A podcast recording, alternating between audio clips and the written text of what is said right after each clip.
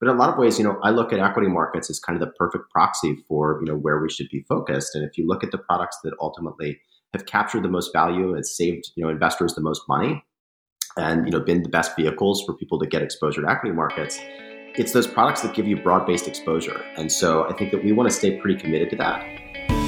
Hey everybody, Tanner here with WAGMI Ventures. On today's episode, we have Austin Diamond, co-founder and CEO of Alongside. For anyone who's new, this is the WAGMI Ventures podcast, where we do snapshots with interesting founders from across Web3. Check out wagmiventures.io to learn more about the syndicate behind the podcast. But for now, let's get into it with Austin from Alongside.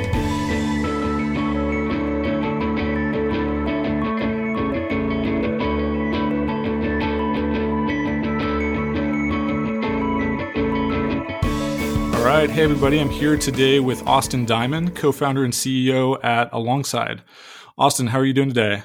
Doing great. How about yourself, Tanner? Yeah, I'm doing good. I'm really excited to chat here. So, uh, why don't we just jump right in? If you could just tell us maybe a little bit about yourself and your story, what's brought you to building Alongside? Yeah, absolutely. No, so, you know, truthfully, this is about uh, 12, 13 years in the making. Um, I was a, a, you know, super weird kid wanted to work in finance as a teenager. Uh, I was coaching a soccer team. One of the dads was at Deutsche Bank. I kind of, you know, weaseled my way into uh, a role, basically fetching coffee for him.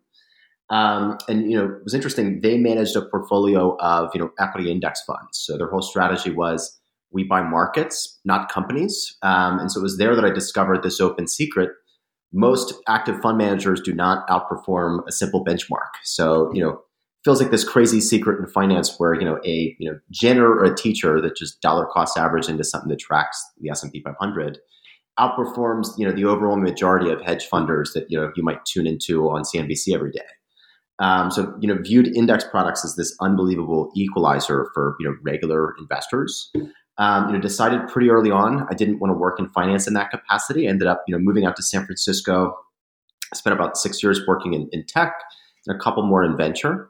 And you know, I think you know, as an observer of crypto as a category for the last six, seven years, you know, it felt like all the same dynamics around you know maybe my inability to stock pick play out, you know, almost exactly the same with my ability to pick winning tokens.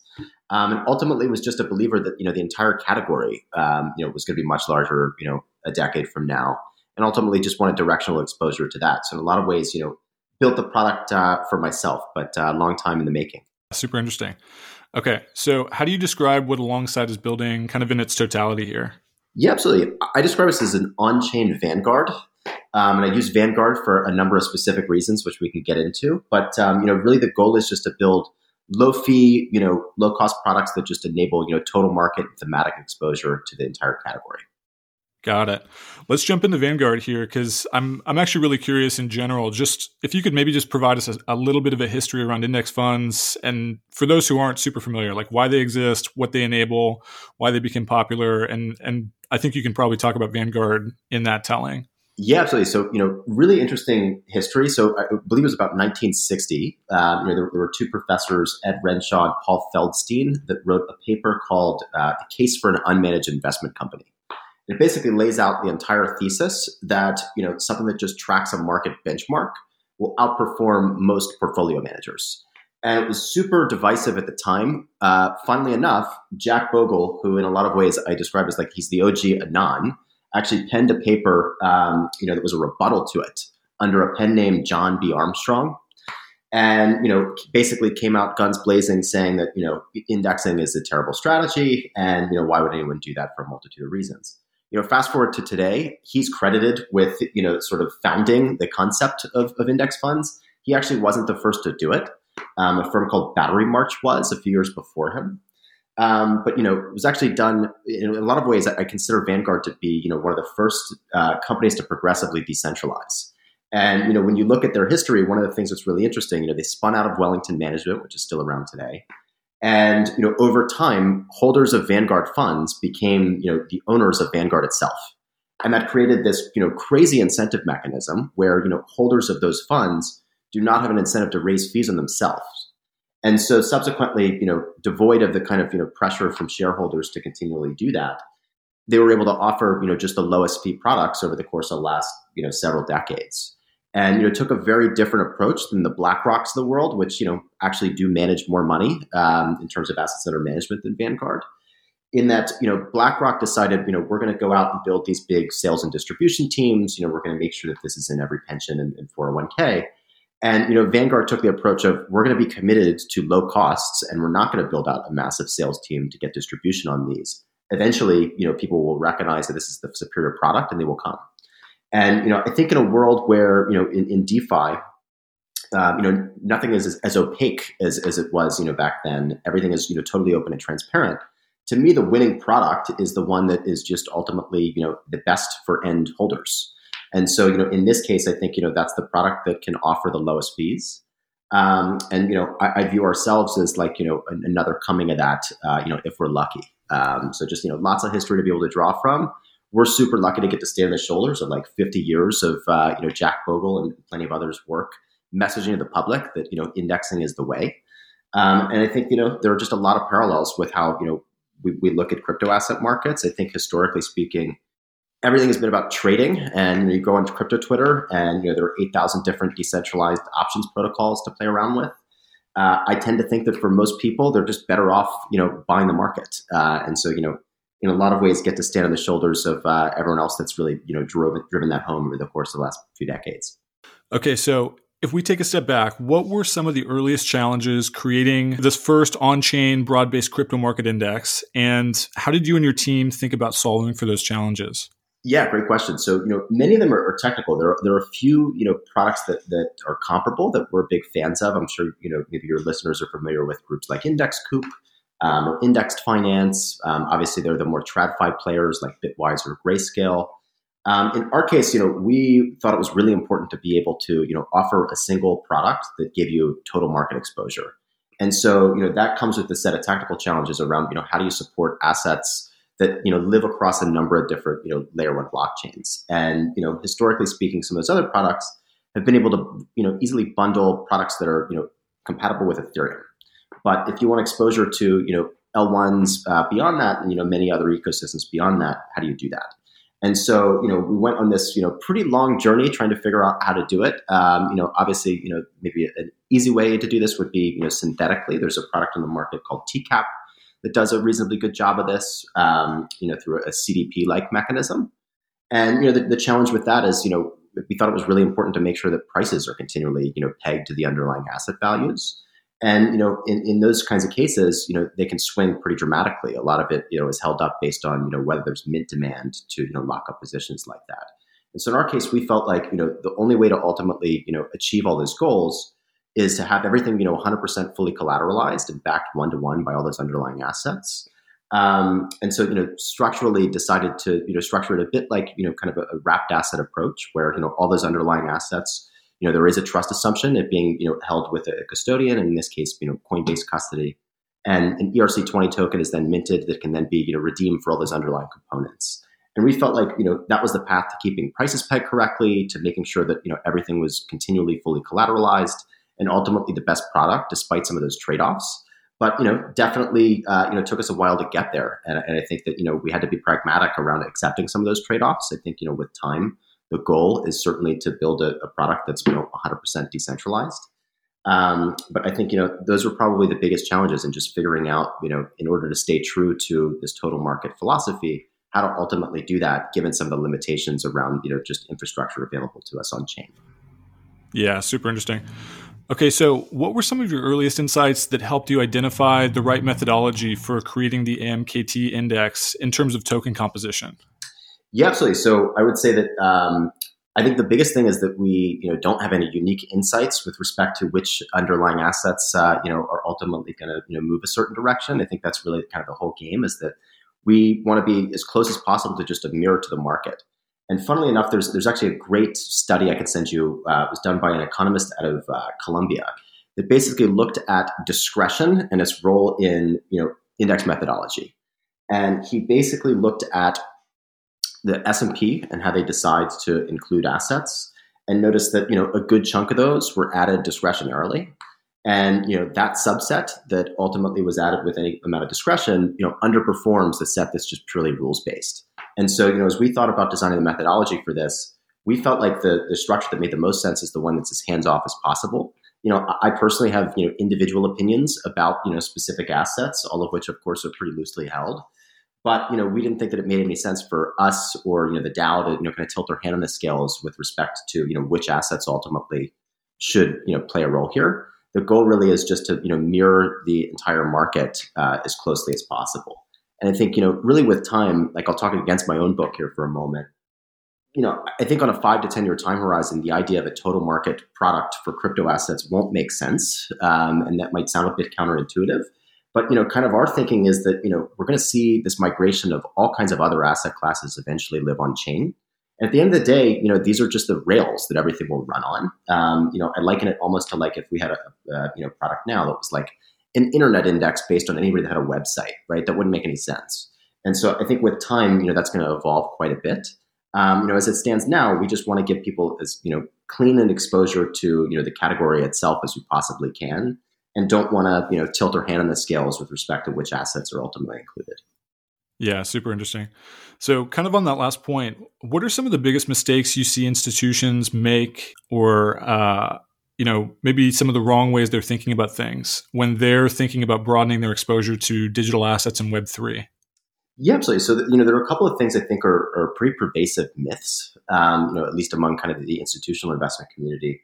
One is that you know none of these assets actually are backed by anything, or that you know there are no cash flows. Like like I always point to one of my favorite sites you might be familiar with, Token Terminal, that looks at you know actual protocol fees being generated by a number of these different protocols. And you know one of the things that I find most interesting is that you know in many cases you know they're generating you know serious money in any given day, but there is no path for any of those you know assets to go like list on the New York Stock Exchange. And in my opinion, like there's this parallel economy forming that exists on chain that's global in nature that can produce, you know, fees that are akin to, you know, a company that'd be in a position to go public. So, you know, I'd look at things like, um, you know, Uniswap tokens, you know, in any given day, it does as much volume as Coinbase.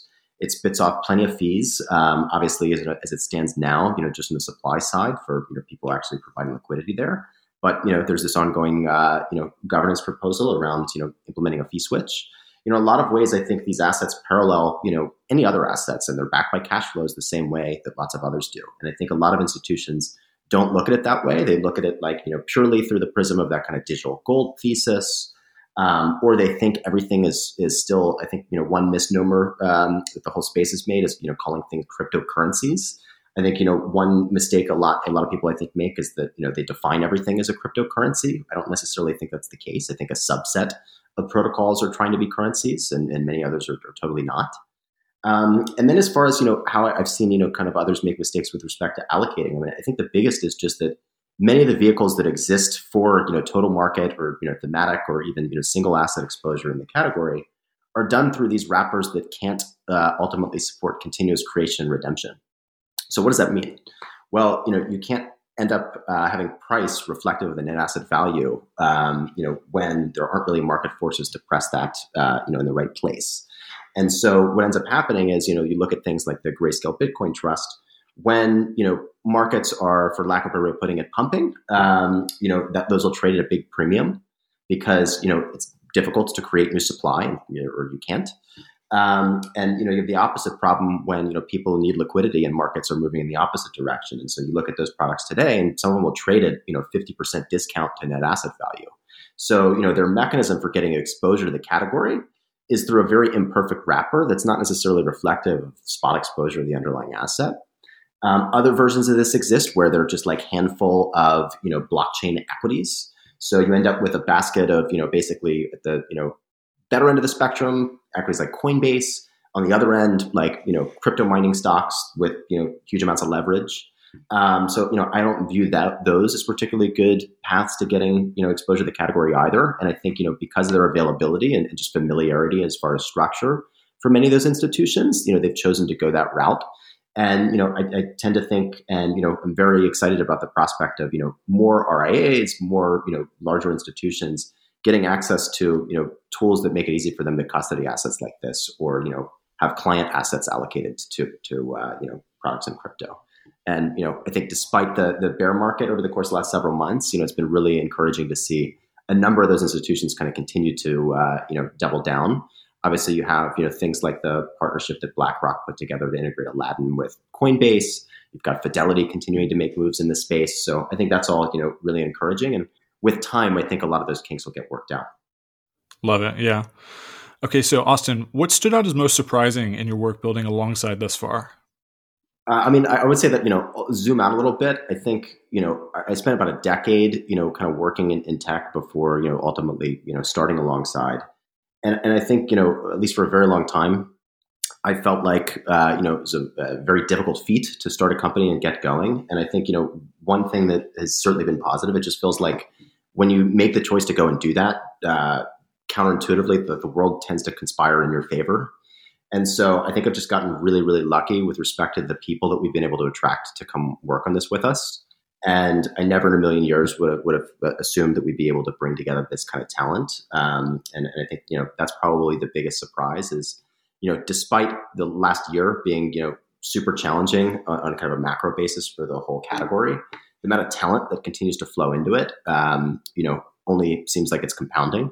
And I think that that's probably one of my bigger surprises is just the extent to which we've been able to bring together just unbelievably talented people from all kinds of walks of life to be able to come work on this. And I think that, you know, in light of the last several months being a bit ugly, at least for markets, I think the one thing that makes me incredibly optimistic is that, you know, that talent continues to, I think, uh, you know, flow into the space. Yeah, love it. Okay, so Alongside's got a really solid community on Discord. And so one of the things I'm curious about is what are these conversations like with your community and what are they most excited about as part of the Alongside journey themselves? Yeah, absolutely. I mean, I would say that, you know, some view it as a bit refreshing that, you know, like I'll give you an example. When you open up our Discord, there's a message from me there that basically articulates that, you know, if you come to the Discord for alpha, the truth is, is our product is literally designed to give you market beta. And so, you know, one of the things I think is, is, different relative to some other communities that have sprouted up is like nobody's trying to show you anything. I joke that, you know, like one thing that's very much not allowed in our community is like, you know, someone trying to pitch you their, you know, options trading course, um, or right. whatever, whatever it may be. And so I, I think that to some extent it's a bit of a, you know, uh, you know, separate community from what's you know traditionally existed on crypto Twitter or in other kinds of forums and Telegram chats, wherever that may be. And you know, we're very much not uh, you know shillers, for lack of a better way of putting it. We're you know directionally excited about the growth of the entire category. That makes us a lot less tribal. I think that's one thing that's also pretty pervasive in crypto is, is a sense of tribalism around you know maybe your preferred layer one or you know application layer asset, whatever it may be. And in our case, you know, our community is there just to kind of support the growth of the whole category. And you know, we have a, a, pretty clearly defined enemy, for lack of a better way of putting it, in the types of people that maybe are you know shilling you, uh, you know, uh, some short term trade. So you know, there's a long termism that I think that you know we certainly want to foster. I think the other thing that, that's at least been surprising with respect to our community is how global in nature it's become. I, will be honest with you, I did not expect that at all. Um, we now have you know ten different languages and forums supported in our Discord, which I, I never in a million years would have thought would be the case. I think that's been a challenge for us to uh, you know make sure that we can communicate with such a global audience. But I think the reason that people are drawn to it is that you know really we're not shilling anything. We're evangelists for the whole category, um, and you know I, I, tend to think that uh, you know people find that a bit refreshing. But we've got plenty of work to do. Yeah. Okay. So, how are you guys thinking about the evolution of Alongside over the next couple years? Say, let's say we just anchor it like two years. Uh, what's on the roadmap? What are you guys excited about? What directions are you most most curious about? Anything in that direction? Yeah, absolutely. So I would say that you know initially we want to stay super focused on you know products that just give you total market exposure. I think that you know the market itself I, don't consider to be super mature in the sense that you know you can slice and dice all kinds of different thematic products where you know there's a, enough density of assets where that kind of diversification makes sense. But I think over a long enough time horizon, you know, the ability to you know break things down into specific themes to get directional exposure to things like DeFi as a category, I think make a lot of sense. So on say a two year time horizon, I think you know those are some of the things that we'll be looking at. But in a lot of ways, you know, I look at equity markets as kind of the perfect proxy for you know where we should be focused. And if you look at the products that ultimately have captured the most value, has saved you know investors the most money, and you know been the best vehicles for people to get exposure to equity markets it's those products that give you broad-based exposure. And so I think that we want to stay pretty committed to that. I will say, and this is you know probably further out than than two years. You know, I had hinted at this before. I tend to think that on a long enough arc, you know, these products look very different in that you'll have all kinds of other assets live on chain in some way, shape, or form. And our goal is really to build a great foundation to go build products that ultimately can support that. So you can have, you know, a mix of things like equities living on chain and real estate and alternative assets and, you know, crypto native assets. I think that's where, you know, if you zoom out maybe further than two years, we'll want to remain focused. Um, I'm super excited about efforts to, to do that that we're seeing today. Um, but you know, on a long enough arc, I think you know that's where where things are likely to be, and you know, won't necessarily just be you know exposure to things that are you know carved out entirely in the crypto economy. I think what the crypto economy looks like, you know, a few years from now, really is going to encompass a lot more asset classes going on chain. I mean, you know, before this, and you know, you all operate a venture fund, like company, you know, in our portfolio would go public. Public, we'd be dealing with a transfer agent for days. And you know people uh, even at a retail level experience some of the perils of things like T plus two settlement uh, and you know the settlement times that, that tend to exist in equity markets. Feels to me like there's almost an inevitability to you know certainly when we when you know blockchains can support that kind of throughput you know equities and you know other asset classes living on chain. And that's the thing i think you know we're super excited about in a really long time horizon yeah, love it. Okay, so can you talk a little bit about your recent fundraise announcement? Where I'm curious specifically, like what was that like conducting a raise during the sort of bear market we've seen, and how did you guys think about going about it at this particular in this particular macro environment? Yeah, absolutely. So I'll peel the curtains back on this a little bit. I mean, not all of it was done, you know, over the course of the last couple of months. Uh, a good chunk of it was raised, you know, not quite a year ago, but we decided to announce it, you know, shortly after we shipped our product. We thought, you know, that was the thing that made the most sense and you know I, I, cared a lot less about you know the vanity of a fundraising announcement and a lot more about you know that translating to eyes on our product. So you know rolled uh, a couple fundraisers into one um, but you know it was interesting. Uh, obviously that, that first piece was done during the halcyon days of the bull market so i got a very different experience. Um, and then you know when we brought in WAGMI and a number of other incredible investors in the more you know more recent tranche of that you know groups like franklin templeton um, you know some of our existing investors doubling down as well um, it was a very different environment uh, to fundraise amid.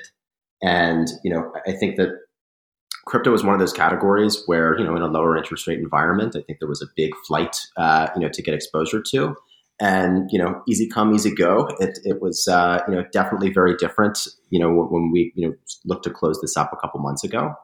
Um, but I think that you know we made a lot of progress over the course of that time, and, and that you know ultimately was was able to solidify things. Yeah, I love it.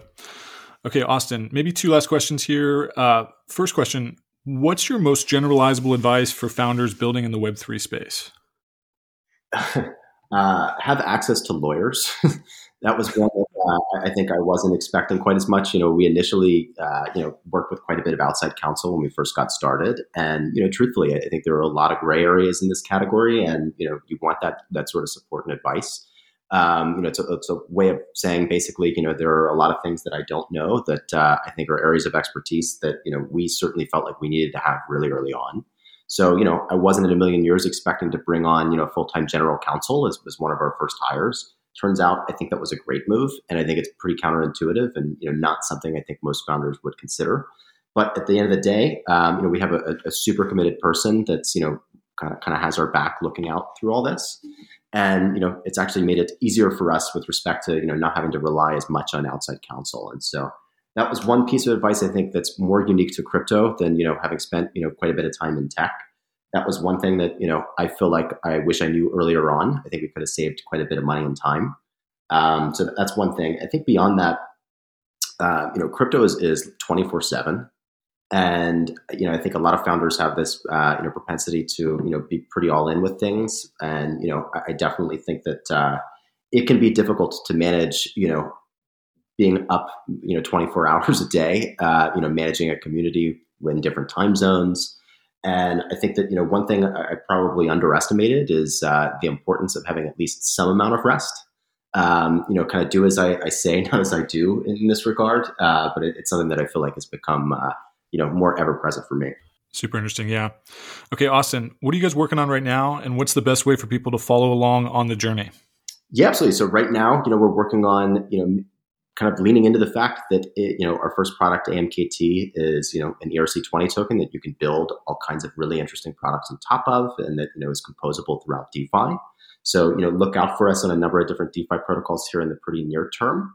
As far as you know where you could find us, uh, you know we definitely do have a, a presence on Twitter. Uh, my co-founder uh, Gauthier himself, um, you know, has become quite the the shit poster, um, and you know our, our uh, alongside account, uh, you know, also I think uh, does a good job of kind of telling our story.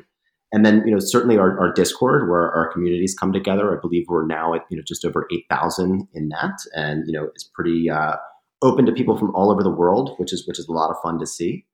Um, and then, you know, of course, our, our, website that's got, you know, kind of our complete documentation. You know, I encourage everyone to, to dive into that and, you know, poke holes into the way we, we structured things, ask questions.